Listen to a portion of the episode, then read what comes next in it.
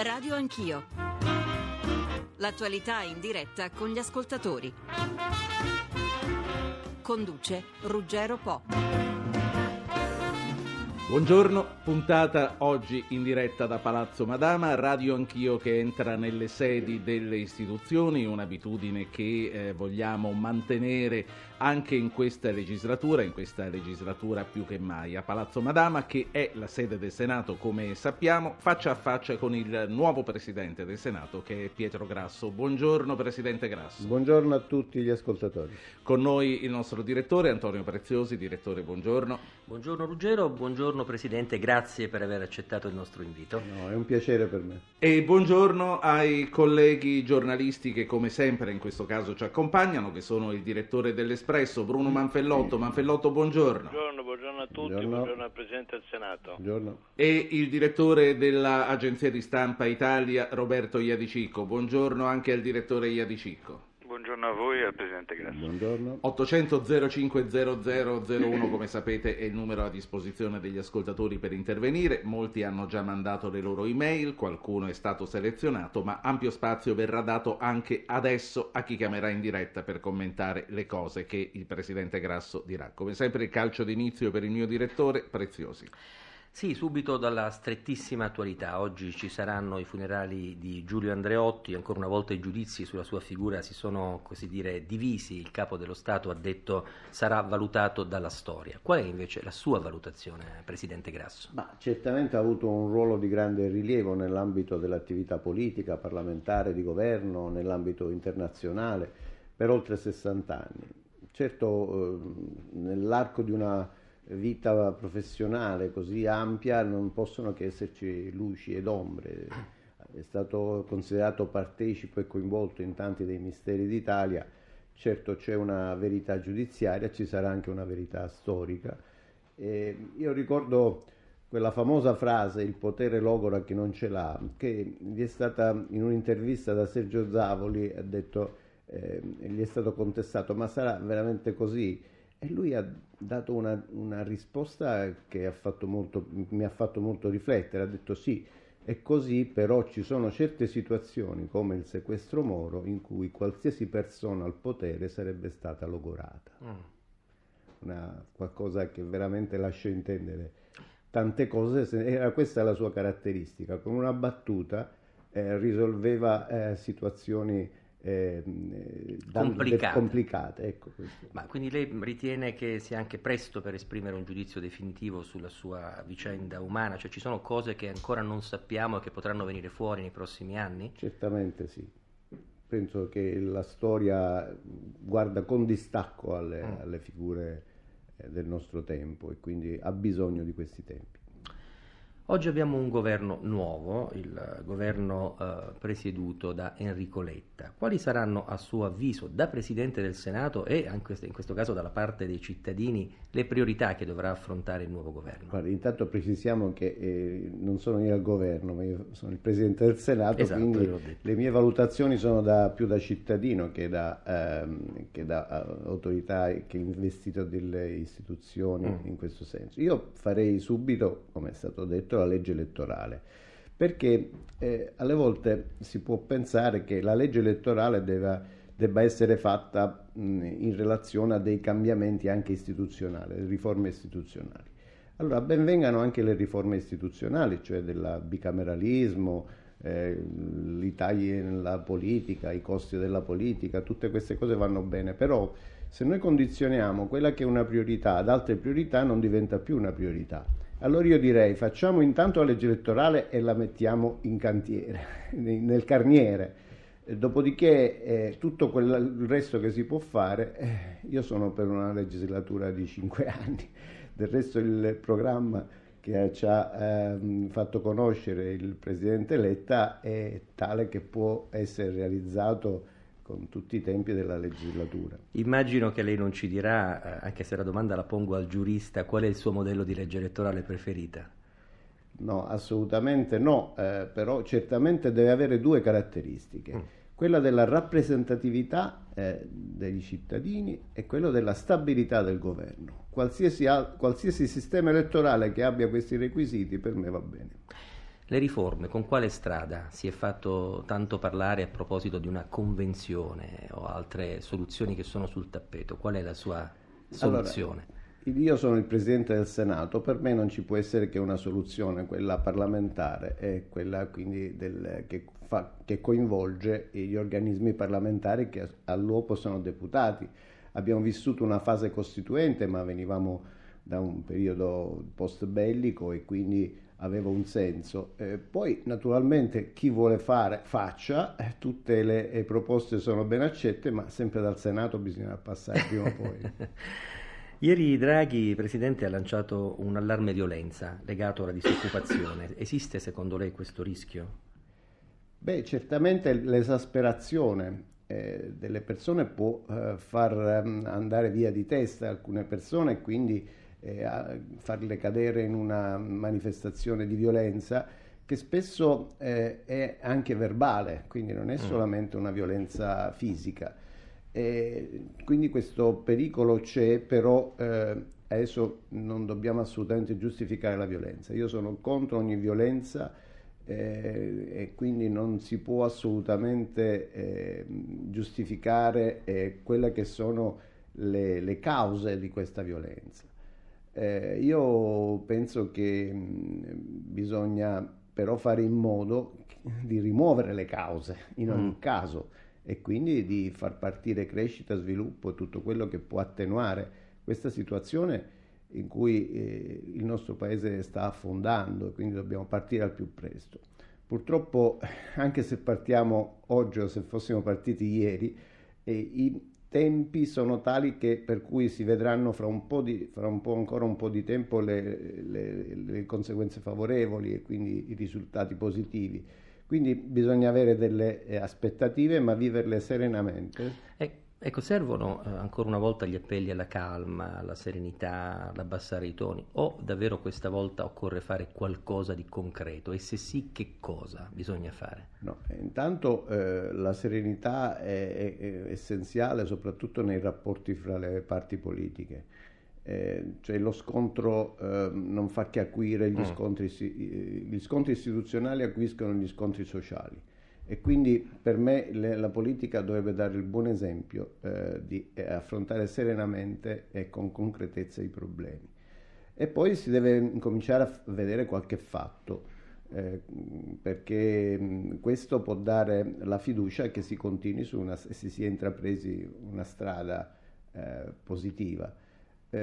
Eh, io e la Presidente eh, Boldrini siamo stati eh, indicati come i, sim- i, simboli di un rinnovamento rispetto... E allora non vorremmo restare solo dei simboli. allora Ruggero, io ti restituisco sì. la palla, non prima però di aver fatto una domanda al Presidente Grasso, eh, che per tutta la sua vita professionale precedente ha fatto domande agli altri. Volevo chiedergli come si sente per una volta essere messo in mezzo al fuoco di fila delle domande. Vorrei tanto avere la presenza di un avvocato.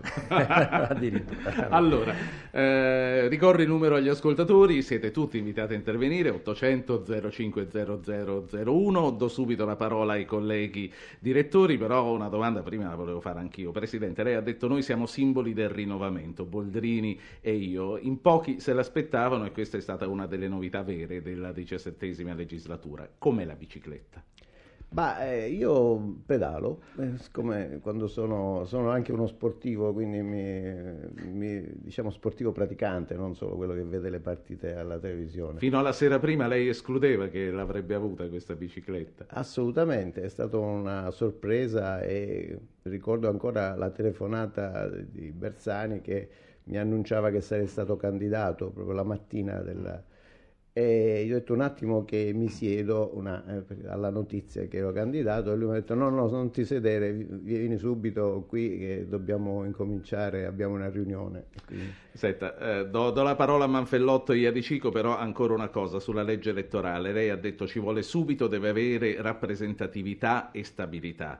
Eh, io credo che a lei stiano molto a cuore anche l'anticorruzione, il voto di scambio, sono argomenti sui quali si è impegnato spesso. Lei oggi vedrà Don Ciotti, Libera e Boldrini. Parlerete anche di questo, immagino. Certamente le riforme della giustizia sono delle riforme essenziali, hanno delle priorità che non possiamo assolutamente tralasciare e così eh, ho aderito a Riparte il Futuro, l'iniziativa di Libera immediatamente durante la campagna elettorale e il voto di scambio è al primo posto. Io il primo giorno in cui eh, sono stato senatore ho presentato una proposta di legge che, ha, che comprendeva appunto il voto di scambio ma anche il falso in bilancio, la corruzione, l'autoriciclaggio proprio perché consideravo questa una priorità eh, del, sul tema della giustizia. Poi ce ne sono tante altre, eh, quella della prescrizione o quelle altre priorità che tendono a accorciare i tempi del, di durata del processo, perché sia il processo penale ma soprattutto il processo civile in, questo, in questi tempi è importante che abbia dei tempi ragionevoli proprio per consentire di eh, vedere tutelati i propri diritti gli investitori stranieri non verranno mai ad investire in un paese dove il proprio diritto rischia di non essere tutelato per i tempi lunghi. I tempi nell'economia sono, delle, sono molto importanti. Bruno Manfellotto, direttore dell'Espresso, prego. Sì, no, eh, buongiorno. No, volevo tornare un momento su quest'ultima mm, questione alla quale ha accennato il Presidente Grasso rispondendo a te. È stato il suo primo atto io, da osservatore io deduco quindi che il provvedimento anticorruzione approvato in articolo mortis più o meno dal governo, eh, dal governo Monti non lo, ha, non lo soddisfaceva in tutti, in tutti, i suoi aspetti. Se è così posso sapere quali sono gli aspetti della, della legge che lo preoccupano? Ma tutto, ci sono state delle modifiche, soprattutto sul reato di concussione, che escludeva alcune ipotesi che vanno reintrodotte, eh, va evitata la prescrizione di alcune ipotesi che, eh, non, che possono appunto dare impunità a coloro che compiono questi reati e poi ci sono eh, tutta una serie di eh, prerogative che vanno potenziate, anche quello della prevenzione, per esempio, della corruzione attraverso la mh, trasparenza, la pubblicità di quelli che sono tutte le cariche pubbliche e anche il, coloro che sono i dirigenti della pubblica amministrazione. Insomma, eh, la corruzione oggi è qualcosa eh, che deve essere combattuta con energia, con sinergia e con forza. Eh, perché eh, prende buona parte del, diciamo del PIL dell'Italia, viene eh, mangiato dalla, dalla corruzione, si parla di 180 miliardi, sono cifre naturalmente non, eh, non, controllabili perché altrimenti avremmo già eh, sequestrato tutti questi soldi dei corrotti, avremmo tutti i corrotti in carcere. In realtà eh, sono eh, così, eh, delle, delle, la percezione della corruzione è grande e noi dobbiamo intervenire assolutamente su questo punto. Roberto Iadicico, Agenzia Italia. Sì, Presidente Grasso, eh, di ieri la sentenza della Cassazione che ha fatto rimanere a Milano i processi Rubi e Mediaset, quindi respingendo la richiesta del, del Presidente Berlusconi appunto di spostare a Brescia questi processi eh, perché intravedeva un vulnus. Lei pensa che adesso cosa succederà? Nel senso che eh, crede a un'ipotesi di, eh, alla teoria dell'eliminazione per via giudiziaria di eh, leader politici e che queste, quindi questa sentenza della Cassazione possa cambiare qualcosa all'interno della maggioranza? Ma io non credo assolutamente, io sono un, un ex, ormai lo posso dire, un ex magistrato che crede eh, nella giustizia e nei giudici che devono fare il loro lavoro, devono eh, essere messi nelle condizioni anche attraverso eh, mezzi e strutture per poter portare a compimento il loro lavoro. Poi le conseguenze, quelle che saranno, saranno. Insomma, non, non, non, non vorrei che ci fossero delle influenze del dato giudiziario sul dato politico, quantomeno in maniera preventiva. Lei ha sottolineato che è un ex magistrato, lei eh, si è presentato come tale eh, alla campagna elettorale ed è stato eletto, ad altri non è andata altrettanto bene. Perché? Beh, eh, il problema è il consenso degli elettori, quindi non, non vedo altre, altre ragioni.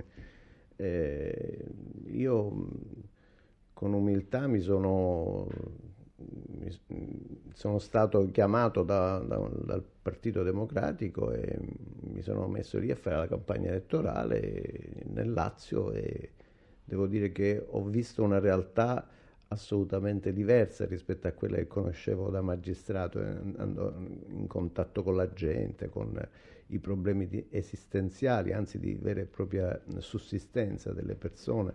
E devo dire che eh, ho avuto una bellissima formazione sotto questo profilo da un punto di vista umano.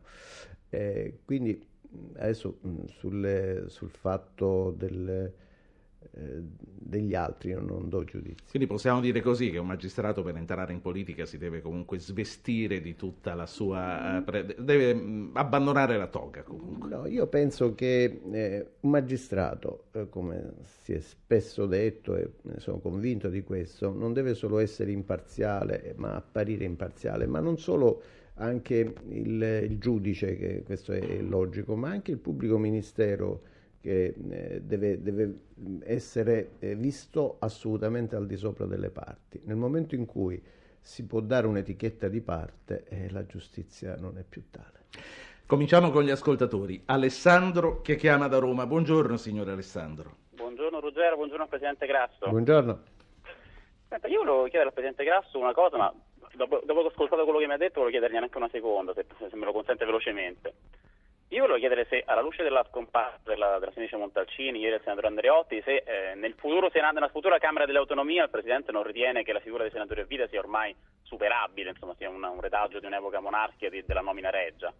E poi alla luce di questo volevo anche chiedere se non, se non ritiene, eh, non, non condivide la sua opinione secondo la legge elettorale vada fatta subito e dopo, soltanto dopo, parlare di, di riforme istituzionali, perché la legge elettorale comunque sarebbe funzione di una repubblica presidenziale, parlamentare, cambierebbe logicamente l'idea di, eh, di come eleggere i parlamentari. Grazie. Grazie a lei Alessandro. Allora, per quanto riguarda il senatore a vita, beh, si può anche farne a meno, certamente. Io in realtà speravo che essendoci un posto libero magari me lo conservavano, che sa, nel futuro, non si sa mai, ma a parte la battuta, sì, certamente si può eliminare questa che è una nomina appunto che risale al periodo Reggio.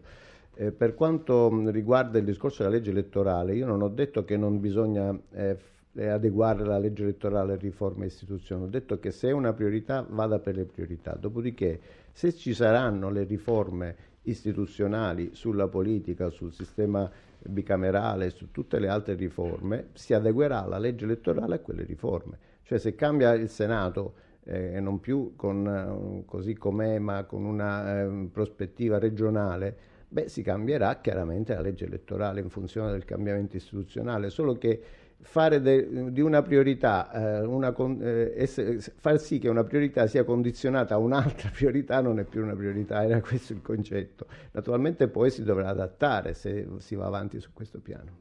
Le leggo un sms che giunge da Danilo di Reggio Emilia, dice come si comporterà il Presidente con i senatori assenteisti? Ma eh, io, l'unica cosa che può fare un Presidente del Senato è, denunciare, eh, in virtù di una trasparenza dell'organo che presiede, denunciare questa eh, assenza.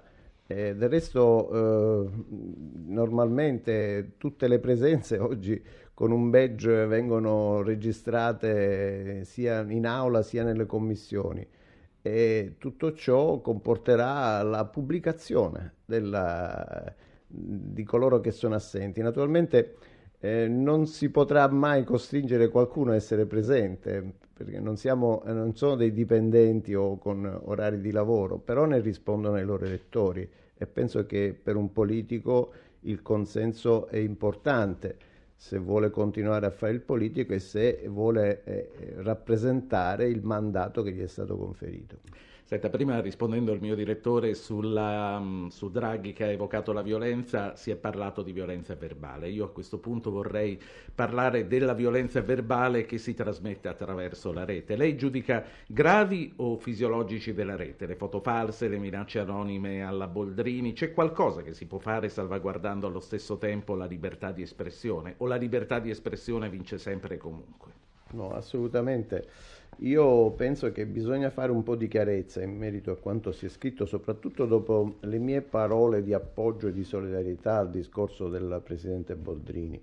Non è mai stata mia intenzione auspicare in alcun modo interventi che limitano la libertà, non ho mai invocato censure, bavaglio, leggi speciali, come è stato scritto. Io ho solamente accennato alla necessità di una volontà internazionale che si basa sulla mia esperienza passata da procuratore nazionale antimafia. Ho provato più volte la frustrazione di vedere bloccate indagini importanti proprio perché non si arrivava a individuare, perché il server era in paesi che non collaboravano, eh, a individuare i responsabili di questi reati. Proprio per deve valere quello che vale per il mondo finanziario. Noi cerchiamo di contrastare i paradisi fiscali da un punto di vista economico ehm, quelli che, dove risiedono i server che non consentono la, ritra- la rintracciabilità sono dei veri e paradisi virtuali informatici. Ecco, questo era il punto. Io credo che eh, bisogna far procedere le indagini su reati, così come quello, per esempio, della diffusione delle mail personali di parlamentari del Movimento 5 Stelle eh, non si può ehm, eh, pretendere che si colpiscano rapidamente gli autori di quegli fatti gravissimi se non si consente che si eh, possa risalire agli autori attraverso dei controlli che eh, portino ad individuare eh, appunto chi ha, que- ha commesso quei reati.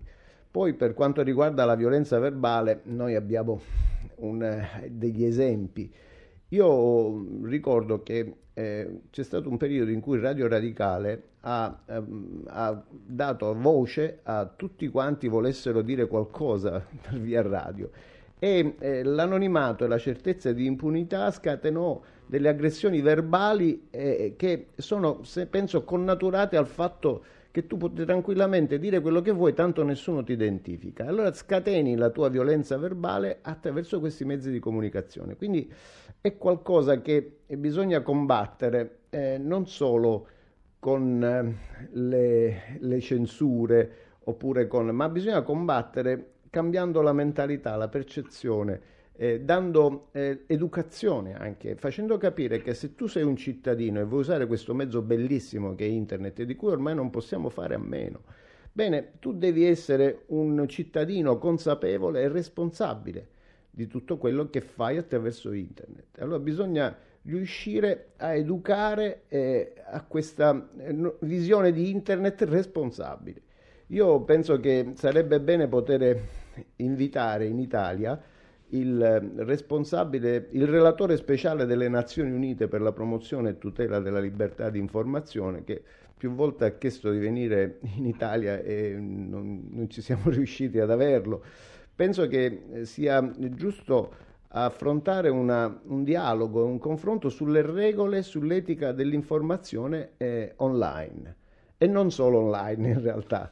Però io penso che sia un bel dibattito molto Sarebbe... interessante perché non dobbiamo fare in modo che eh, la rete, questo strumento così importante oggi per la comunicazione, venga svilito da questo uso assolutamente così barbaro, posso dire.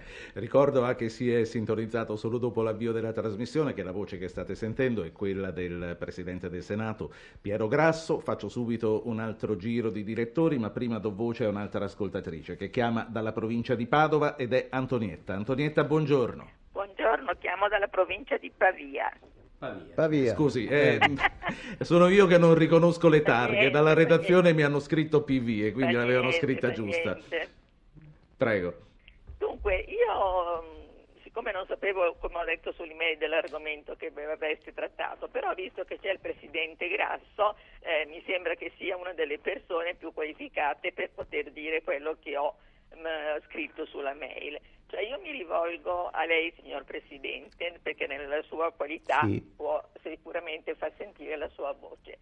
Cioè io ehm, dopo 60 giorni che siamo rimasti senza governo e adesso finalmente lo abbiamo, cioè, trovo veramente assurdo questa lotta interna, chiamiamola così, fra i partiti, perché si, può, si sa che PD e PDL sono in contrapposizione.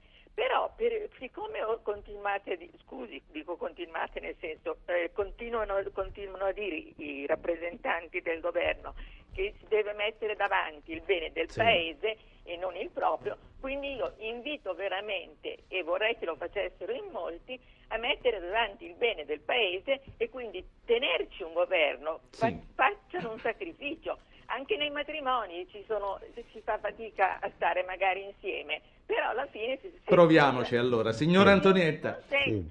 Grazie, un saluto a Pavia. Sono pienamente d'accordo con lei, però guardi, non bisogna farsi impressionare, alle volte ehm, quelle cose che leggiamo sulla stampa purtroppo impressionano sfavorevolmente, fanno così attenuare la fiducia, eh, soprattutto ai mercati internazionali, devo dire, quando però alle volte eh, si, si sparano delle cose sui giornali per tentare di ottenere qualcosa eh, sulla via del compromesso e quindi c'è questo gioco che non ci deve impressionare perché poi io spero che alla fine si trovi eh, ci si alzi dal tavolo d'accordo, eh, dal tavolo delle... Naturalmente le anticipazioni de... fatte attraverso la stampa possono impressionare, ma io sono fiducioso che si possa andare tranquillamente avanti. C'è un minuto di pubblicità, poi ripartiamo dai direttori. Eccoci di nuovo. Pietro Grasso, presidente del Senato, in diretta questa mattina a Radio Anch'io. Molti temi che si sono toccati, dalla scomparsa di Andreotti, dal giudizio che solo la storia,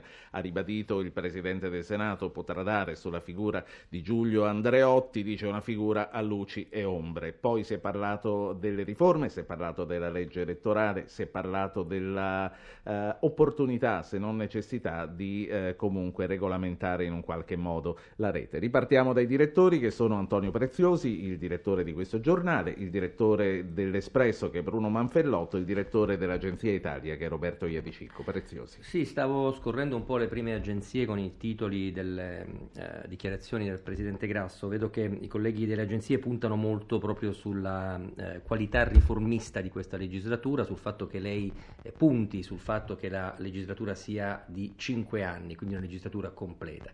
Il governo nasce con una impronta riformista, vuole affrontare la sfida delle riforme, eh, sarà in grado di fare queste riforme, Presidente, e soprattutto riuscirà ad essere un governo di lunga durata per garantirle?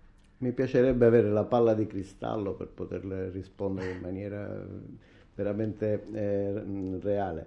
In realtà ehm, io auspico che duri il più possibile, che si possano fare quelle riforme che sono eh, utili, necessarie, indispensabili e urgenti per, tutti, per tutto il Paese, per i cittadini.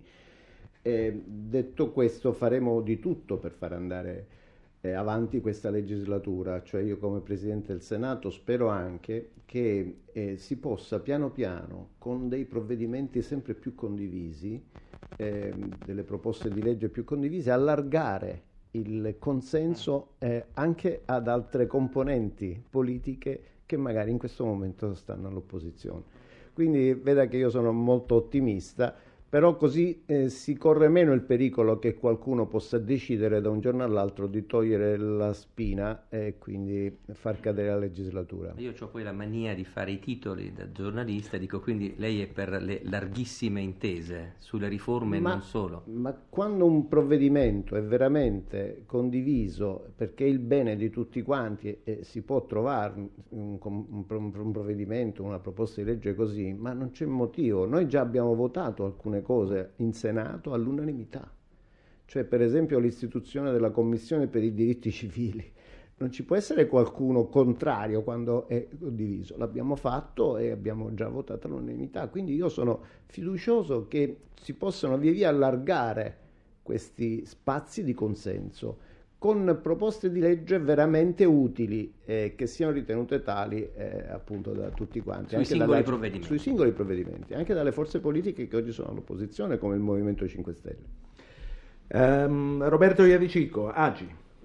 Eh, Presidente Grasso, lei ha iniziato il, il, suo ruolo di Presidente, ma anche insieme al Presidente Boldrini, con, eh, inaugurando il taglio alle spese degli uffici di Presidenza del Senato, insomma, una riduzione enorme delle spese del Senato, ma anche naturalmente insieme al Presidente Boldrini della Camera, quindi de, del nostro Parlamento.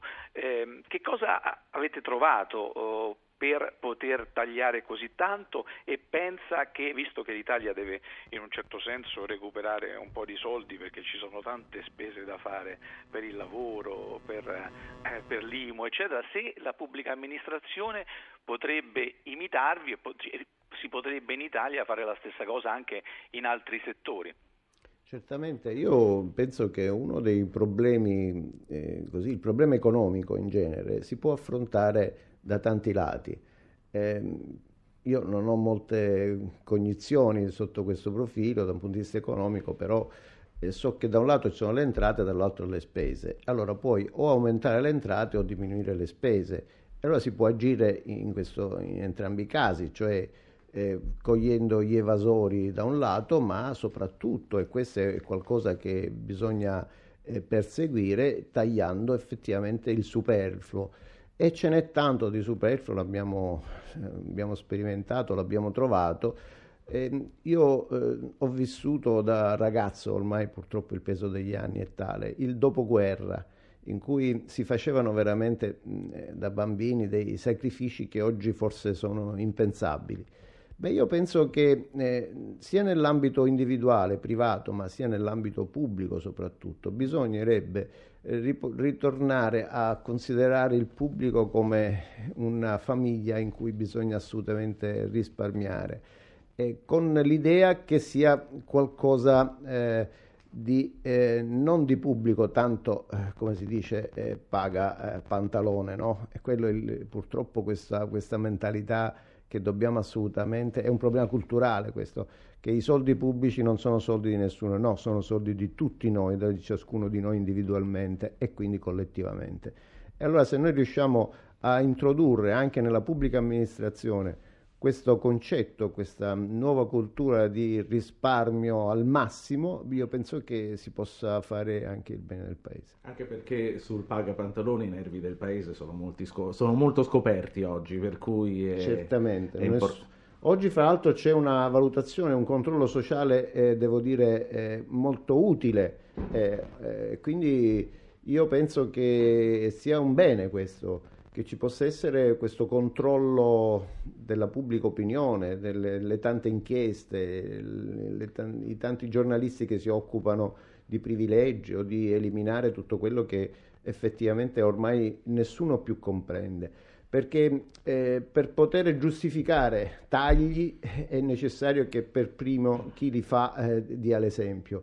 Ecco il motivo per cui e io mi sono dimezzato tutte le competenze anche dell'ufficio, eh, del mio ufficio di presidente eh, per eh, poter eh, partire da questo per eh, pretendere anche da altri questa stessa impostazione culturale. Lei, lei, giustamente ha sottolineato il ruolo dei giornalisti in questo controllo, l'Espresso tra l'altro è uno dei giornali in prima linea in questa azione, ma eh, molte cose girano anche in rete e prima sì. si diceva che non tutto è vero quello che gira in rete. Lei come fonte primaria ha visto anche delle sciocchezze a questo proposito su internet. Beh, certamente, diciamo, ecco, l'umanità è varia, quindi l'espressione dell'umanità su internet non può che essere varia, naturalmente ci sono anche delle cose non condivisibili, però va mantenuto il, il, la, diciamo, il contrasto e il, quello che è la differente opinione che possa de- certo. derivare anche da, da, internet, dalle cose magari non condivise. Quindi io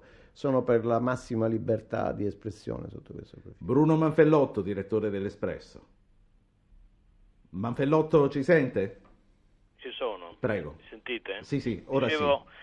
Dicevo titolo per titolo, si potrebbe dire che il Presidente Grasso auspica che si passi dal governo tecnico al governo ecumenico. Speriamo Senta, no, volevo sapere. Passi... Questo è più un titolo da espresso, però, esatto, Bruno. Momento, l'hai citato. Quindi... No, volevo dire una cosa, a proposito appunto di, di, di costi della politica, volevo chiedere al, al Presidente se pensa che tra questi costi che andrebbero aboliti c'è anche quello del finanziamento che adesso si chiama rimborso elettorale ai partiti o vada non cancellato ma riformato e se l'ha sorpreso o no che nel, nel discorso che il Presidente Letta ha tenuto prima di ottenere la fiducia abbia fatto cenno a questo argomento e non al conflitto di interessi che per certi versi è l'altra faccia del finanziamento pubblico dei partiti.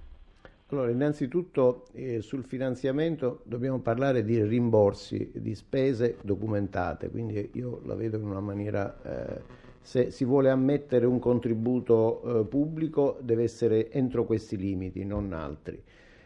poi io penso che non si possa riformare il finanziamento della politica senza una legge che, come, che esiste anche in altri paesi, quella che ehm, cerca di disciplinare le lobbies. Cioè non è possibile perché quando eh, il partito non sarà finanziato da, con i soldi pubblici sarà finanziato da privati. I rischi che i privati possano influenzare eh, la politica attraverso le lobbies penso che eh, sono eh, ugualmente gravi di, di approfittarsi dei, dei, finanziamenti pubblici. Allora in altri paesi c'è questa assoluta eh, trasparenza. Ehm, un avvocato d'affari eh, denuncia tutto quello che fa e paga le tasse su quello che prende. Qui in Italia spesso eh, tutto questo avviene in, in un entroterra nascosto che non si conosce. Quindi io ritengo che se si deve cambiare il sistema va cambiato in maniera globale. Allora, due ascoltatori e poi ritorniamo a Manfellotto Iaricicco. Paolo da Milano e Antonio da Foggia. Paolo, prego. Buongiorno, buongiorno a tutti. Buongiorno a lei. È un argomento che stamattina ancora non è stato toccato. Io sono d'accordo con la proposta di concedere il diritto di cittadinanza agli nati in Italia. Tra l'altro, se è condizionata alla conoscenza dell'italiano e del nostro mezzo è una forma di integrazione, insomma, abbiamo dei concittadini, non degli avversari. Però non mi sembra un provvedimento urgentissimo. Cioè, se questo provvedimento eh, spacca il governo e, no, e, lo manda a Remengo e non si fanno più le riforme, beh, io preferirei aspettare. Grazie Paolo. Eh, rispondiamo a Paolo e poi faccio parlare Antonio. No, io dico questo che sullo mm, questo che chiamano lo ius soli, cioè il, la possibilità che eh, basti nascere in un paese per avere la cittadinanza, ecco, io eh, porrei dei temperamenti a questo diritto.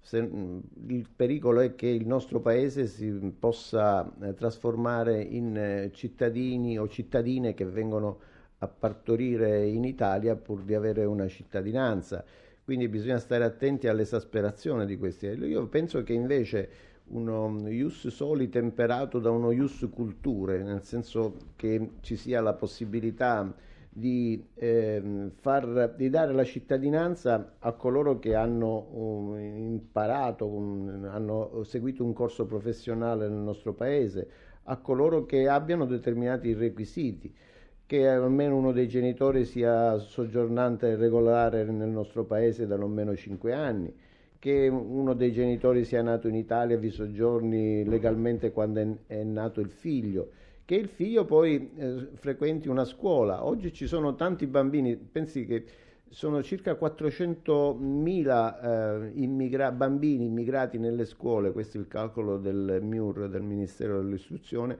che eh, si sentono italiani, che tifano per le squadre italiane, che parlano italiano e quindi perché non, non farli sentire? Questa è un'integrazione, è una qualcosa di molto bello, vuol dire che il nostro paese attrae, attrae cultura, attrae, attrae persone. E allora perché non dare la possibilità a tutta questa, questa umanità, seppur diversa, di eh, di condividere quello che l'Italia può dare. Ecco, a me pare una cosa molto bella. Ma lei pensa che ci sarebbero davvero le donne che verrebbero a partorire in Italia pur di dare la cittadinanza? È un rischio reale che corriamo? Eh, non lo so, però bisogna prevedere anche che possa avvenire tutto questo e poi avere questa cittadinanza comporta dei diritti come diritti certo. al voto, diritti, cioè, tutta una serie di diritti all'assistenza, diritto e questo potrebbe inflazionare, potrebbe determinare poi dei problemi. Quindi certo. è meglio un, uno ius soli che superi lo ius sanguinis diciamo, ma con eh, lo ius culture. Stiamo attenti col troppo ius però. allora, Antonio da Foggia, tocca a lei, buongiorno. Eh, buongiorno, buongiorno a lei, al Presidente e a tutti. Dunque, un di un tempo fa ho firmato una bella, diciamo, un bel esempio di anticorruzione su internet. Mi sembra che lo stesso Presidente Grazia sia firmatario, mh, mm, sponsorizzato da Libera, insomma, di Don Ciotti, di Part Futuro, Gruppo Atene, roba sì. Dunque, eh, voglio chiedere, al di là del, coinvolgimento delle persone di questi, di questi, gruppi altamente meritori, quanto possono incidere, quanto possono fare pressione queste, queste iniziative, sia popolari che di questi gruppi diciamo, che ormai sono eh, nell'identità nazionale, eh, costringere diciamo, una parte dei nostri politici a, dare, mm, diciamo, a costringere effettivamente sì. a, a, risolvere questo grande problema che, che, è la corruzione, che effettivamente è, è forse il problema al di là delle Quindi... preoccupazioni, che è, è, è la cosa peggiore che oggi ci possa essere in uno Stato e soprattutto in Italia. Quindi lei Antonio vede in un qualche modo le petizioni via internet come un passo avanti rispetto ai referendum popolari? Eh, certo, certo, certo, perché, perché oggi internet, che, che, se ne voglia dire, perché io ho visto persone anche di una certa età che, che hanno aderito, dunque eh, al di là di politici, persone non è più, impegnate. Sì, certo, quindi è una ecco, questione ormai una assolutamente di massa anche da noi. Riservato diciamo ai giovani che vanno a giocare. Volevo sapere questa iniziativa altamente meritoria torna, torna No, si è capita la domanda. Sì, Grazie sì. signor Antonio. No, guardi, Presidente. allora eh, la corruzione è uno dei mali più eh, grandi eh, di, di, del nostro secolo, ma non solo a livello nazionale, ma a livello internazionale. Cioè significa abusare del potere che uno ha per trarne un beneficio personale. Questo contrasta con qualsiasi di quei, di quei valori eh, che noi cerchiamo di portare avanti. Abusare per fini personali, ecco, questo è qualcosa che deve essere combattuto con forza. E questo necessita eh, di, un problem- di un controllo diciamo, amministrativo, un controllo della magistratura, un controllo del, mm, investigativo, ma soprattutto un fatto culturale.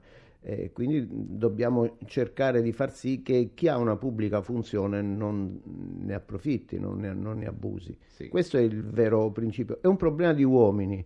Naturalmente eh, da quando c'è l'uomo c'è stata la corruzione. Io ricordo la carriera di Cicerone nelle sue verrine, cioè è riuscito a, per, per, cor, per, corruzione, ha fatto il processo contro Verre che era un, uno che, un governatore della Sicilia che si era appunto approfittato certo. di, di, tutto il grano che poteva prendere, insomma. Ecco, quindi è, lo, è come il mondo, eh, però bisogna contrastare. No, sì, non per questo dobbiamo dire mal comune mezzo gaudio, cioè dobbiamo guardare, ma c'è uno specifico tutto italiano nella corruzione.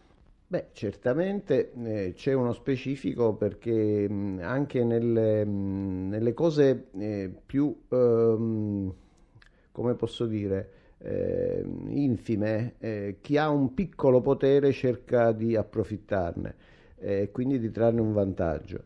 Eh, adesso eh, però se ci fosse la, la trasparenza ecco, eh, e la possibilità di vedere affermati i propri diritti e non chiedere eh, favori, eh, ecco, eh, tutto questo deriva da una politica generale di, certo. di diritti. Io dico per esempio, se non ci sono posteggi, eh, il potere di un posteggiatore abusivo diventa enorme perché io non ho dove lasciare certo. la macchina. Se io avessi i posteggi, quel posteggiatore non potrebbe approfittare di questo e per trarne punto... un vantaggio. faccio un esempio molto banale. E a questo punto dico, sì, appunto, quindi, eh, quindi come vedete, poi il, il, bisogno crea il potere. Certo. Ecco. E a questo punto, anche se conosci qualcuno in comune, non hai più potere su un altro certo. perché non gli interessa più. Bruno Manfellotto, Espresso. Eh, sì, no, vedo che la corruzione anche nella, nelle telefonate degli ascoltatori, è dato anche che stiamo parlando del Presidente Grasso che tutta, tutta la vita più o meno ha fatto questo, che non combattere la corruzione, mi, do, gli, mi, domandavo e gli domando se non l'abbia allora sorpreso che nelle quasi 6.000 parole che Letta ha pronunciato davanti alle Camere, solo una trentina sono state dedicate alla giustizia e alla corruzione. Beh, certamente devo, devo dire che forse non è tra le priorità. Ecco, ehm, io ho una valutazione assolutamente diversa per ehm, le mie esperienze professionali. Eh, io penso che appunto eh, la giustizia e la legalità deve essere trasversale a qualsiasi materia, anche nell'economia. Difatti le, le norme sul riciclaggio e sull'autoriciclaggio cercano di eh, colpire eh, appunto tutto ciò che significa eh, legalità nelle, illegalità nell'economia. E così come il, non ho risposto prima a questa domanda, adesso me ne rendo conto, il conflitto di interessi che è qualcosa che eh, non deve eh, esistere in un, in un paese eh, diciamo democratico, deve essere esteso il più possibile, non deve essere soltanto visto in funzione di una persona, di un politico, di un imprenditore. Ehm, e quindi io penso che, non so, anche eh, fare una professione mentre si fa politica potrebbe comportare dei conflitti. Non so, eh, io continuo a mantenere uno studio di avvocato, poi porto avanti delle leggi che possono magari aiutare i miei clienti. Adesso non, non per, faccio solamente questo esempio. E, e io mh, penso che eh, appunto eh, con Riparte il futuro eh, con questa campagna che è stata lanciata da Libera e da Don Ciotti si possa coinvolgere tutti quanti i parlamentari. Lo stesso presidente Letta è uno che col braccialetto bianco ha firmato l'adesione a Riparte il futuro, eh, proprio eh, nel, quando è stato da Fazio. Eh, quindi Devo dire che sotto questo aspetto eh, c'è una disponibilità, forse nell'economia del discorso generale programmatico, ecco, eh, qualcosa può essere stata eh, messa un attimo da parte. Antonio Preziosi. Sì, volevo anche ricollegarmi al discorso che faceva il Presidente Grasso. Mi ha molto colpito eh, il fatto che lei quando parla della sua esperienza in magistratura ne parli molto al passato, cioè ne parli come un'esperienza passata, eh, lo dice spesso con molta nettezza. Questo significa che esclude di tornare in magistratura quando eh, e se questa esperienza sarà finita? No, non potrei tornare in magistratura. Io ho, ho, dato le dimissioni e sono andato in pensione in magistratura. Quindi ormai potrei... è un pensione? No, no, assolutamente. Le dimissioni sono state la prima cosa che ho detto al, al segretario Bersani quando mi ha proposto di entrare in magistratura. Ho detto due cose chiedo. Primo, eh, mi dimetterò immediatamente. Secondo, non, vor- non voglio essere candidato nella terra, nella regione dove ho esercitato la massima parte delle mie funzioni giudiziarie come, come procuratore e quindi non sono stato candidato in allora, Chiedo scusa un attimo a Iadicico, torno nella regione del eh, Presidente del Senato con un ascoltatore che chiama da Palermo, è Francesco. Francesco, oggi non possiamo fare a meno di lei. Buongiorno. Buongiorno Ruggero, un saluto a lei e a tutti i suoi ospiti, al Presidente Grassi in particolare. Ciao Francesco. Presidente, la sua storia è profondamente legata alla giustizia. Molte delle battaglie professionali che ha condotto erano indirizzate all'abbattimento dei poteri forti oscuri delle organizzazioni criminali di stampo mafioso. Forte della sua grande esperienza accumulata negli anni, oggi, da rappresentante delle istituzioni, data la necessità di operare nel breve una corposa riforma dell'ordinamento giuridico, quale ambito ritiene più importante? Nello specifico, secondo lei la priorità è da assegnare al procedimento penale, i cui tempi di celebrazione sono causa del sovraffollamento degli istituti penitenziari, ai procedimenti civili, la cui lungaggine ad oggi allontana possibilità di investitori esteri, o a un ulteriore rafforzamento degli strumenti per la lotta alla criminalità organizzata. Grazie, buona giornata. Grazie a lei Francesco. Guardi, lei ha posto tutti quanti i temi che sono... Se io eh, eh fossi il diciamo, al, al governo e alla giustizia mh, porterei avanti in maniera eh, paritaria. Certo, bisogna eh, aspettare delle, fare delle priorità, l'ho detto, le mie priorità sono quelle sul piano economico, sul piano della corruzione. Naturalmente eh, anche tutto il resto va affrontato, eh, il, il, problema del processo penale, il problema delle carceri, l'emergenza carceri per esempio è qualcosa eh, che oggi ehm, ci, ci comporta che entro un anno dobbiamo, dobbiamo, trovare il posto a 20.000 detenuti o far sì che 20.000 detenuti possano uscire dalle carceri.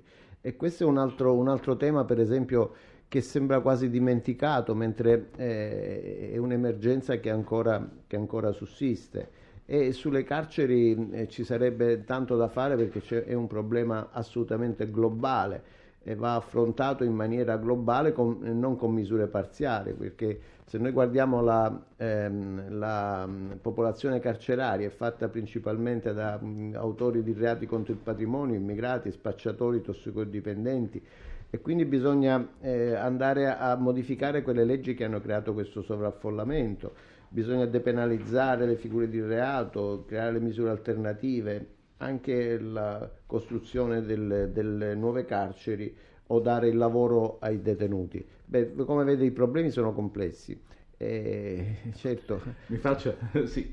Eh, do la parola per concludere a Roberto Iadicicco Agi perché rischiamo di non farlo parlare più. Iadicicco, prego. Sì, rapidamente Presidente Grasso, lei più volte nelle settimane scorse eh, in occasioni appunto particolari ha, ha ha ribadito la necessità di commissioni parlamentari sui misteri d'Italia, sulle stragi, eccetera, senza sì. voler far concorrenza al governo, visto che lei ha citato molti argomenti importantissimi. Io ne aggiungo un altro, questo oh, problema del femminicidio di cui tutti parlano, che la sì. settimana scorsa è stato eh, sulle cronache praticamente tutti i giorni.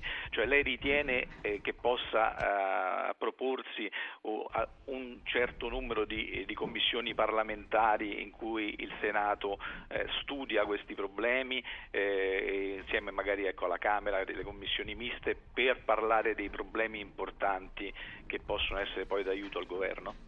Sì, non c'è dubbio che tutti eh, questi fenomeni diciamo, devono essere possono essere oggetto di studi di, da parte di commissioni parlamentari e possono dare quei suggerimenti per poter poi vedere di affrontare questi problemi.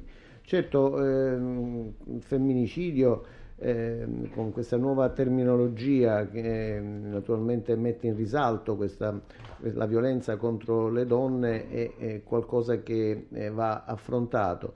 Eh, si pensi che sono diminuiti i delitti di mafia, gli omicidi di mafia, ma sono aumentati appunto gli omicidi eh, in famiglia, diciamo così, o gli omicidi nei confronti delle donne. Eh, quindi io penso che tutto questo possa essere oggetto di studi di commissioni parlamentari. Eh, Presidente, prego. l'ultima domanda prima sì. della sigla. Stanno uscendo nelle agenzie di stampa molti titoli sul 5 Stelle nella maggioranza. Davvero lei sarebbe per un governo ecumenico con anche il 5 Stelle, come sottolineava il direttore Manfellotto? Ma eh, io dico che ho detto e continuo a ripetere che se ci sono provvedimenti specifici, proposte di legge che possono essere condivise, eh, non vedo perché non, si, non possa aversi questo ampliamento della, del consenso ad altre forze sociali, tra cui il Movimento 5 Stelle, ma non ne faceva un problema né di governo né di... oggi, oggi, tra l'altro è il giorno delle commissioni. Eh... Sì ci sarà qualcosa per i 5 Stelle? Ma io mm, diciamo che eh, spero che non ci siano elementi che possano far um, slittare l'inizio del lavoro parlamentare attraverso com- le commissioni.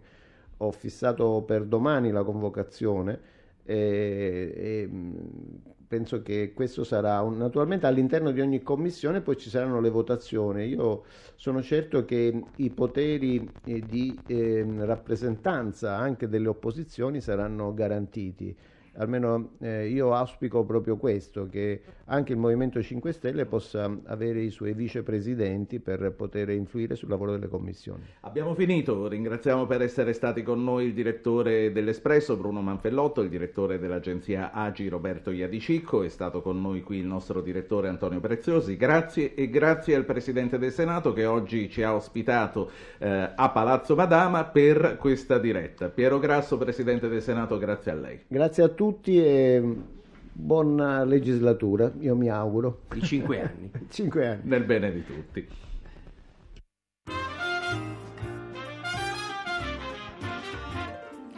Avete ascoltato Radio Anch'io, condotto Ruggero Po, regia di Anna Posillipo, assistenti al programma Alberto Agnello, Valentina Galli, Francesca Mechelli, coordinamento tecnico Gottardo Montano, Vittorio Bulgherini, dal Senato Paolo Ranaldi. Potete iscrivervi alla mailing list e ricevere le anticipazioni sulla trasmissione del giorno dopo scrivendo a radioanchio.it, archivio puntate podcast su www.radioanchio.rai.it, pagina Facebook Radio Anch'io, Radio 1 Rai.